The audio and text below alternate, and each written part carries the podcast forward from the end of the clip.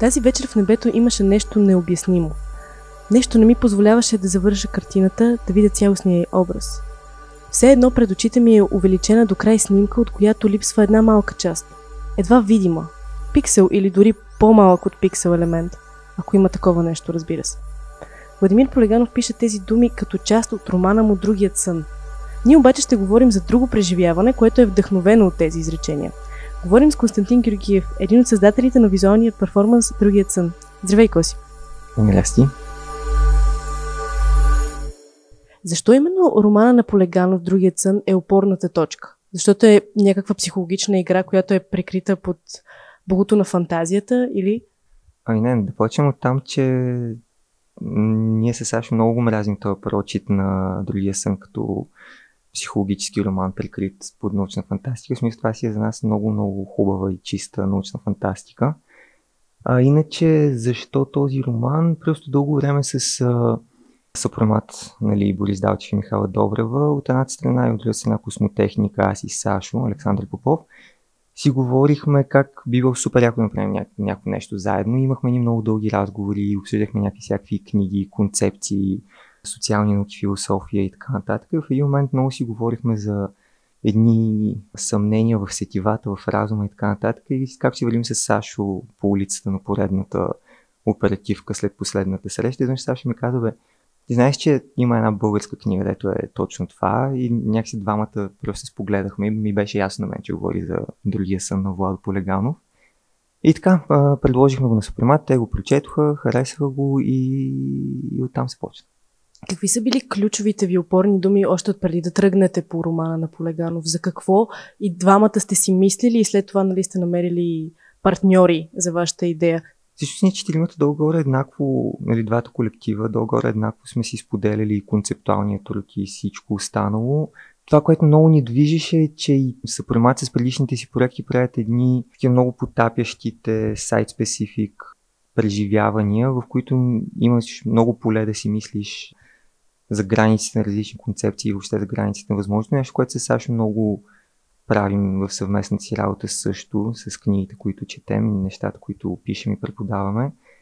И всъщност другия сън има едно точно такова заиграване с а, въобще къде започва и къде свършва човешкото и къде се как въобще дефинираме човека и човешкия разум в едно време, когато технологичният процес, прогрес ни някакси се движи супер бързо и ни позволява да си направим ужасно много промени, които не са непременно отразени в някакъв колективен, някакво колективно социално или културно въображение.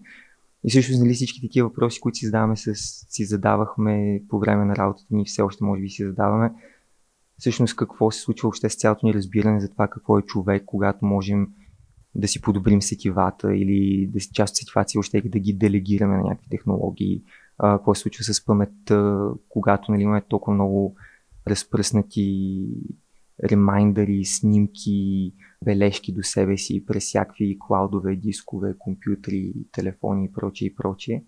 И всъщност сюжета на книгата, в който точваме един, едно такова съзнание, което е базирано на човешки спомени и емоции, но на практика е изкуствен интелект всъщност, въпреки че съставните му части са технологичен отпечатък на съществувал човек.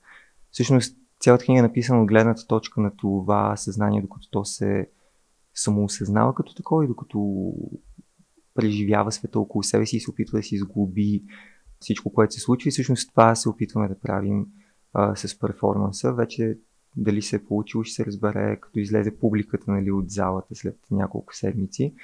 Но това е, това е изходната точка на работата ни. Всъщност наистина да си мислим за въобще какво се случва с сетива, разум, начин на мислене, памет, с всички тези неща, които нали, ни дефинират като хора. Нали, мисля, следователно съществуваме всичките тия постулати от преди няколко века. Какво се случва с тях, ако всъщност не съм аз биологичния човек и, и нали, духовен и така нататък, който мисля, а съм аз и целият този набор технологии, които освен това свършват част от работата по мислене и усещане вместо мен.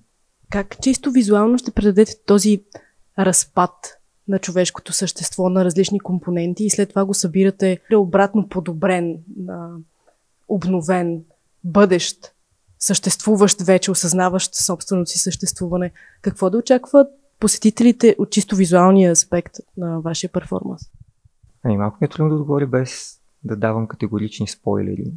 Ще, ще отговоря уклончиво, за да, за да избягам съвсем категоричните спойлери, но а, сме си позволили риска да оставим до известна степен зрителя да свърши част от работата. Затова и всъщност перформанса няма категорични начало и край.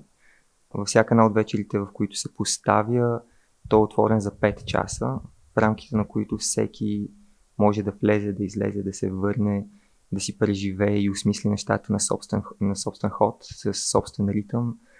В пространството на зала едно ще има от наша страна няколко провокации, визуални преживелищни, които които...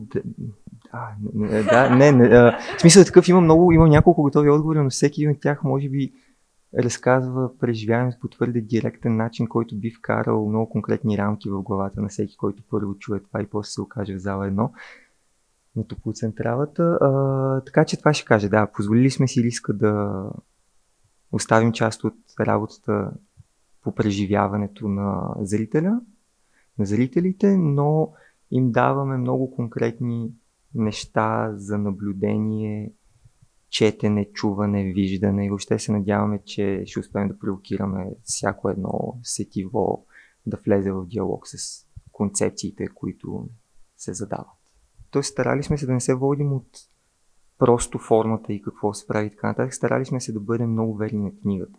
В смисъл такъв, че ние в момента крайния продукт, той по много неща а, няма нищо общо с книгата. Нали? Много от въпросите, които книгата оставя е леко недозавършени, недоотговорени. Ние много рязко сме им дали отговори, за да можем да вкараме текста в много конкретната визуална и пространствена среда на залата. И, и съответно много неща сме променяли, но сме се старали да а, бъдем изключително верни на общото усещане на книгата и някакси на основните и концепции.